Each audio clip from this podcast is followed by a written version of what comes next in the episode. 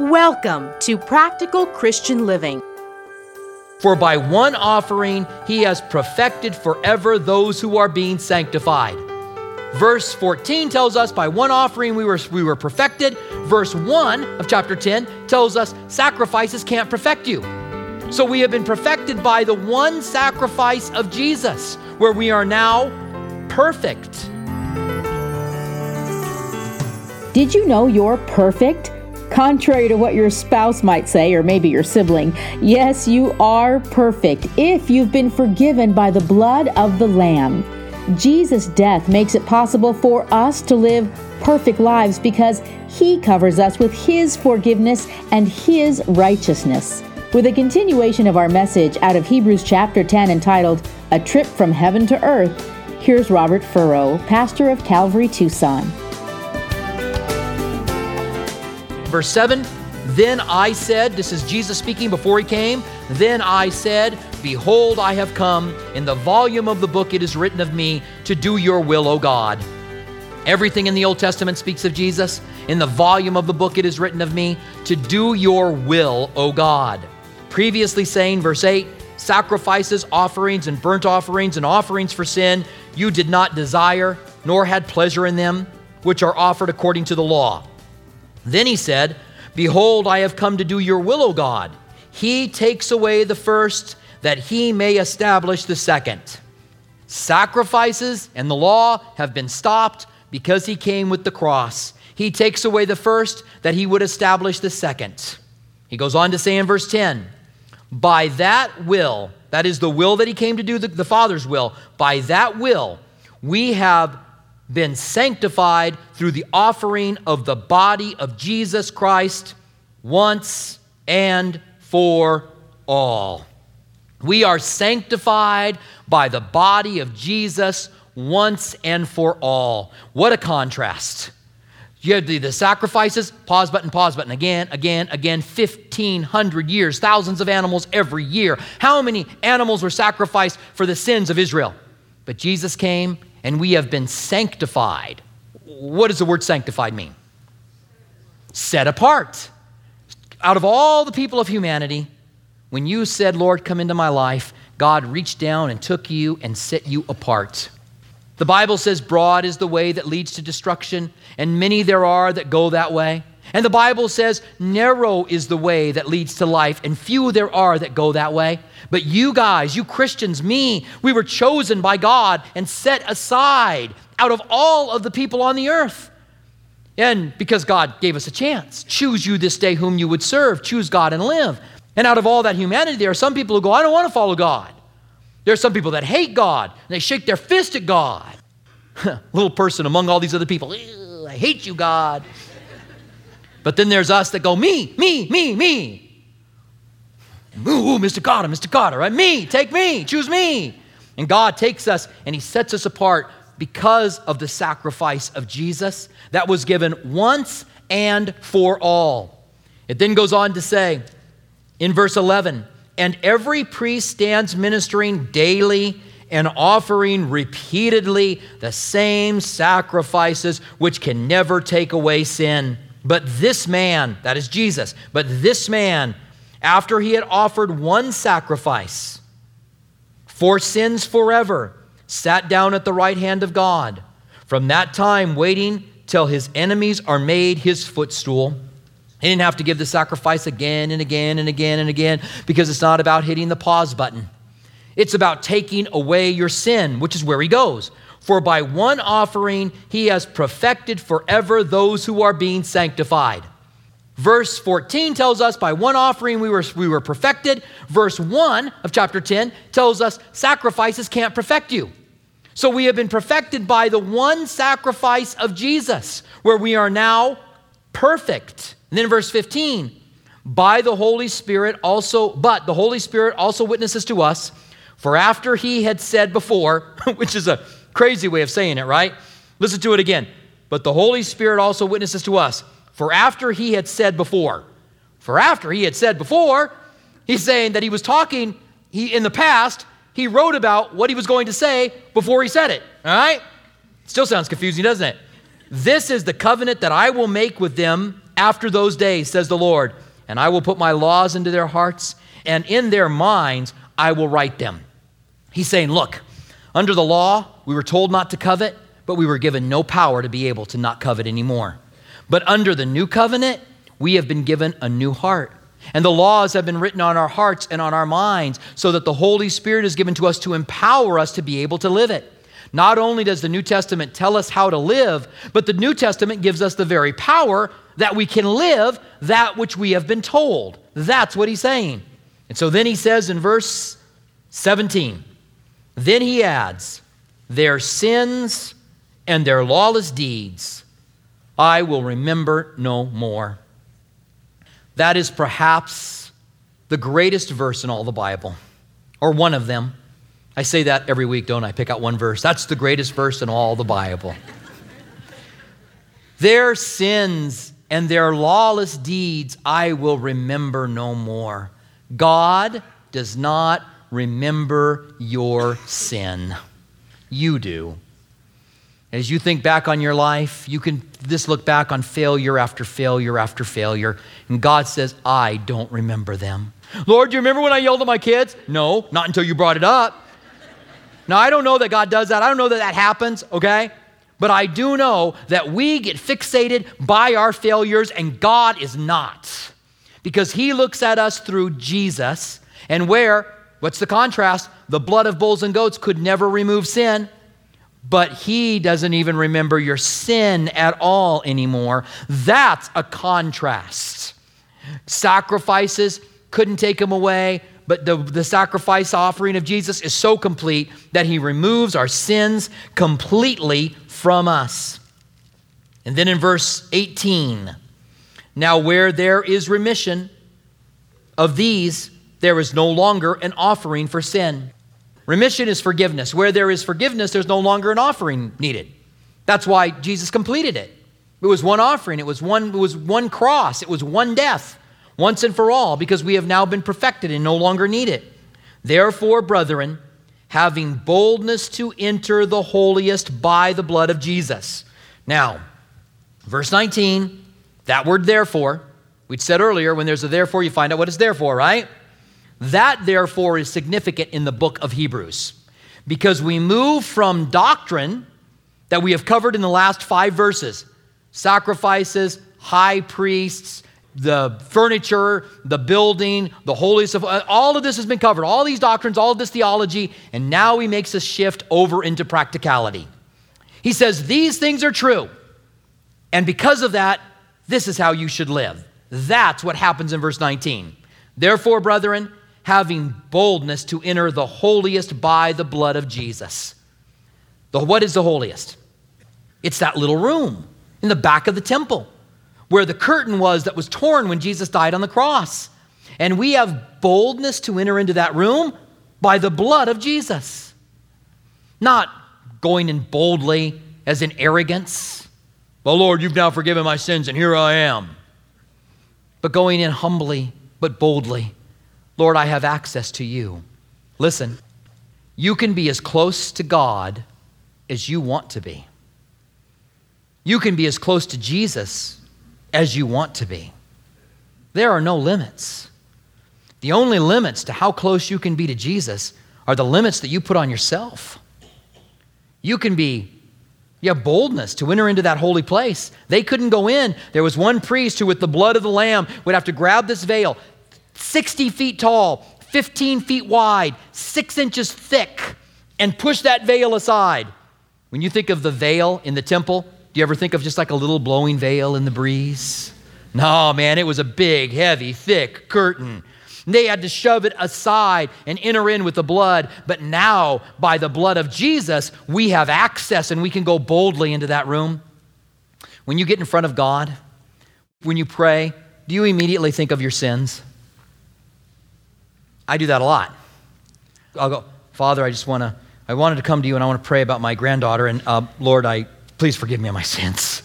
Because as soon as you get in the presence of God, there's something where you know He's holy, He's pure, He's righteous, and you're not. That happened to Isaiah. Isaiah said, I saw the Lord high and lifted up, and the glory of his robe filled the temple. And I said, Woe am I, for I am undone, for I am a man of unclean lips. All of a sudden, his sin was realized when he entered in. But now we enter in knowing that our sins are forgiven. Look at what it continues to say about this boldness. It says, Therefore, brethren, having boldness to enter in the holy place by the blood of the Lamb, by a new and living way, which he consecrated for us through the veil, that is his flesh. A new way has been made.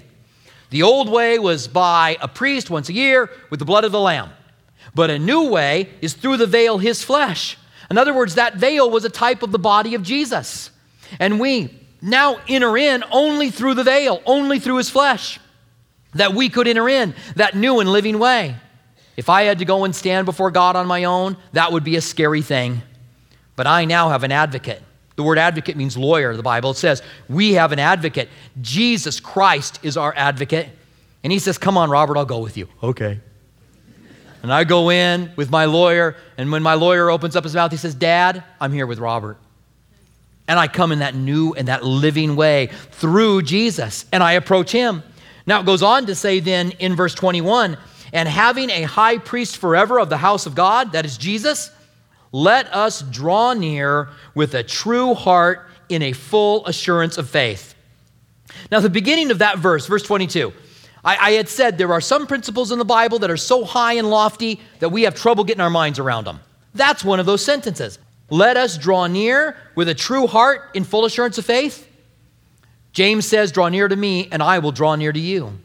If you want to be close to God, you can be. You can draw near to Him. But if you don't draw near to Him, He won't draw near to you. I have two grandchildren a four year old granddaughter, and I have a real special relationship with her. And I'm so thankful for it. Whenever she sees me, she yells, Papa, and she runs with her arms out, and she just wants to be taken up in my arms and embrace me.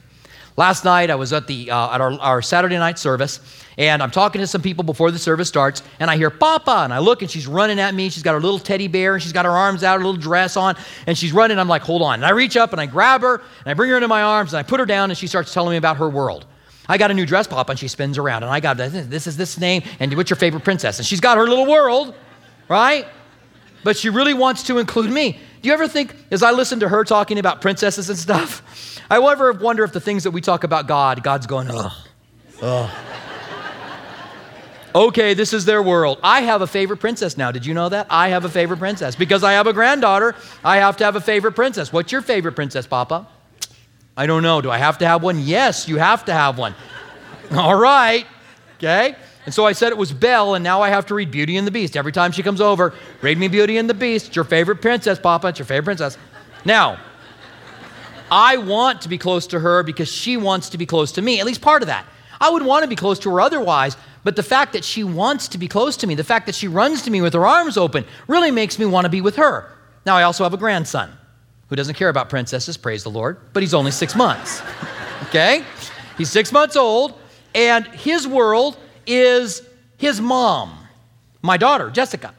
All he cares about is mom. He would sit and, ho- and stare at her all day long. In fact, that's what he does. Just sits and stares at her. Now, they come over the other day, and I take him out of her hands and I bring him into the living room. He doesn't realize I've taken him. And so I get him over and I set him down on my lap and I stand him up on my lap and I look at him and I get his attention. And immediately I can see in his eyes, You are not my mom. and his little mouth opens up, his little teeth that are just cutting, his little hands stretch out. Wow! Wow! and his hands are shaking and he's screaming. And I pick him up again and I go back and I give him to Jessica.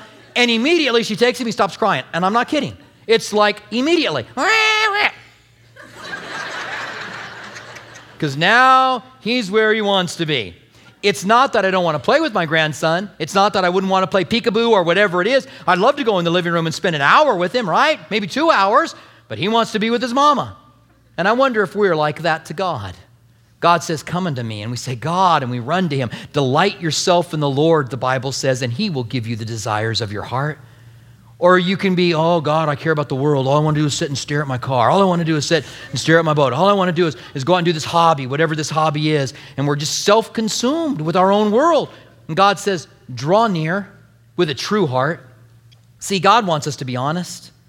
sincerely following Him, not some kind of arrogant, religious, self, super spiritual kind of heart, but a true heart where we know who we are, we know our weaknesses, but we know that we trust in one who is great and beyond all things.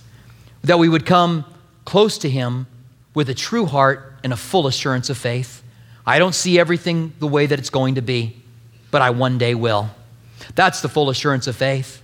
Now, we're going to get more into that because that's where he goes. Chapter 11 is the hall of faith, and he now says his practicality is because of what we have in the offering and sacrifice of Jesus, let's be men and women that live by faith. But I want to come to the last verse we're covering today, where he gives us these words, and it's a good place for us to stop. He says, Let us hold fast, verse 23. Well, let's go back to 22. I'm almost there. Some of you guys are like, Oh, we were almost done. let's go back to 22 uh, let us draw near with a true heart and full assurance of faith, having our hearts sprinkled from an evil conscience and our bodies washed with the pure water. Not only does the blood of Jesus forgive our sins, perfect us, purify us, remove our sins, God remembers them no more, but He sprinkles our consciences clean. Because even when God has forgiven us, our consciences still strike us, don't they? But as I pray, and I said this on Wednesday night, we were covering the first three of the Ten Commandments in Exodus 20. I don't understand it, other than it's the sprinkling clean of my conscience. But when I pray to be forgiven, when I pray sincerely, I'm not talking about religious action. I'm not talking about, Lord, please forgive me. Lord, please forgive me. I'm talking about sincerely. God, I'm sorry that I've done this. Will you forgive me? I can feel the forgiveness. I can feel my conscience being sprinkled clean.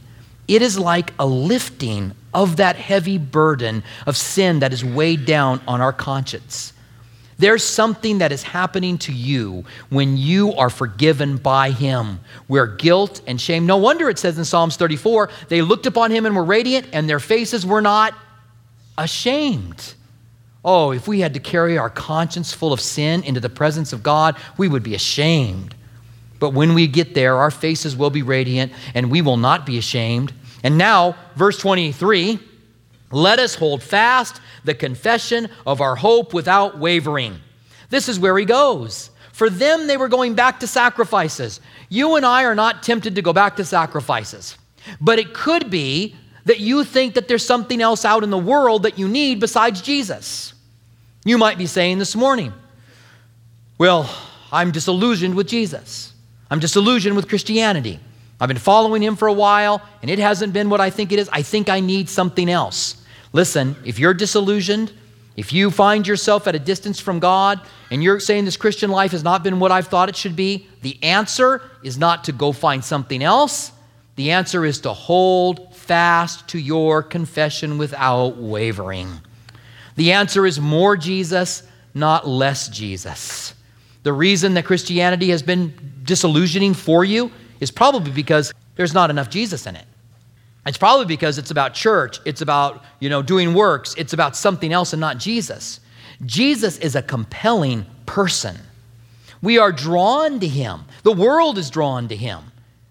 In a poll that they did for this program, The Bible, that's on the National Geographic Channel, they did a poll and they asked people what they thought of Jesus. The vast majority of people gave a positive feedback of Jesus, the vast majority. But then when they were asked what they thought of the church, there was a negative. The vast majority of people had a negative thought about the church. And I realized there's a disconnection there. Now, granted, hey, if, if our comparison is with Jesus, it's always going to be Jesus, right? I mean, if you say, How many of you think good about Jesus? Yes! How many of you think good about the church? Eh. You're always going to come in second to that, right? Because Jesus is Jesus. And when you really learn of how he loved people, cared for people, the compassion on the woman caught in the act of adultery, and so on and so forth, Jesus is compelling. Draw closer to him. It is Jesus that really matters. Hold fast to your confession without wavering. That's where we will find our victory and be whom God wants us to be. The rest of verse 23 let us hold fast to our confession of hope without wavering, for he who promised is faithful. God is faithful. Galatians puts it this way Do not grow weary in doing good, for in due season you will reap if you do not grow faint. Some of you guys may be fainting, weary. no longer holding fast. Come back to your first love and hold fast to Jesus. He is compelling, and He is what we should live for. Stand with me, would you? And let's pray together. Father, thank you for this passage, that we could have a good understanding as to this trip that Jesus took from heaven to earth, why it was necessary, and what the results are in our lives because we made that trip. And Lord, we pray that you would take the truths that are here, bring them into our lives, and help us to live them. Help us to hold fast to our confession. We thank you for this. In the name of Jesus, we pray.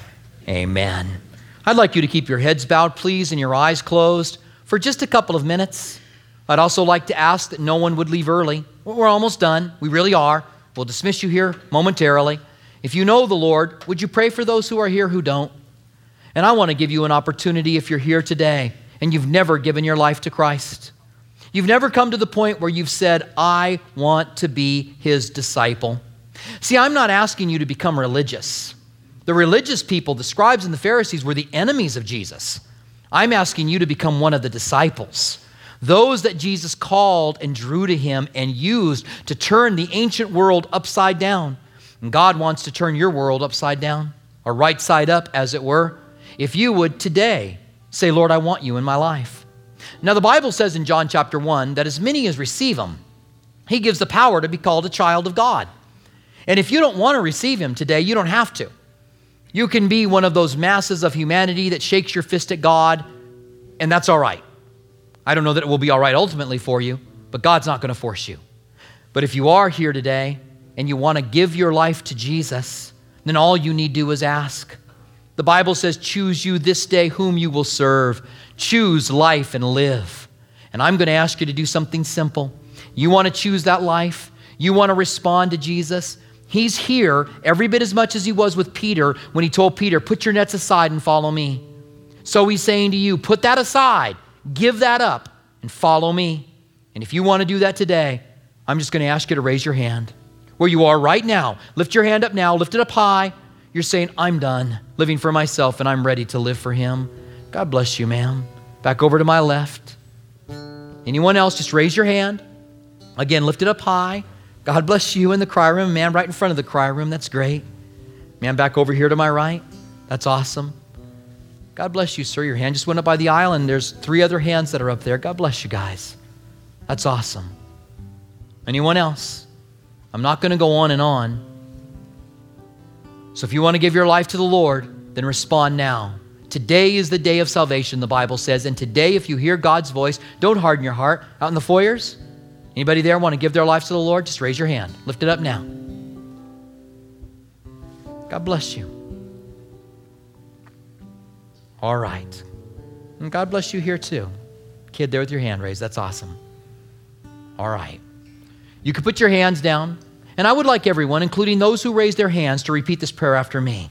Dear Heavenly Father, I confess that I have sinned. And I know my sin has separated me from you. I also understand that I can be forgiven by the death of Jesus upon the cross. So I invite you into my life and I turn from my sin, that I can live for you by the power of the Holy Spirit and the power of the resurrection. In the name of Jesus, amen. Welcome to the family of God. Amen. We pray that the Lord is speaking to you in a personal way here at Practical Christian Living. If you'd like to hear more of Robert Furrow's teachings, visit calvarytucson.com. For our local listeners, Calvary Tucson is open and holding physical services while being mindful of social distancing guidelines. Our East Campus at Speedway and Camino Seco meets Saturdays at 6 p.m. and Sunday mornings at 9:45 a.m. Our West Campus south of Palo Verde and I-10 meets Sunday mornings at 8:30 a.m. and 11 a.m. Our midweek service times are Wednesday evening at 6 p.m. at our East Campus and 7:15 p.m. at our West Campus. If you prefer, you can watch our service online at live.calvarytucson.com and also on our Facebook page and YouTube channel. Our online campus is available during East Campus service times. If Practical Christian Living Radio has blessed you and you'd like to donate, please visit pclaz.org. That's pclaz.org,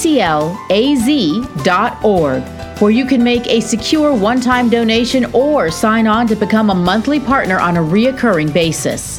Have you accepted Jesus into your life or have questions about salvation? Email us at saved at calvarytucson.com. And don't forget to follow us on social media Instagram at Calvary Tucson and Facebook at Calvary Chapel Tucson. We want to remind our local listeners that you can watch Practical Christian Living Sunday mornings at 8:30 on KGUN 9 TV. May we walk worthy while we wait for the return of our Savior. Thank you for joining us for Practical Christian Living.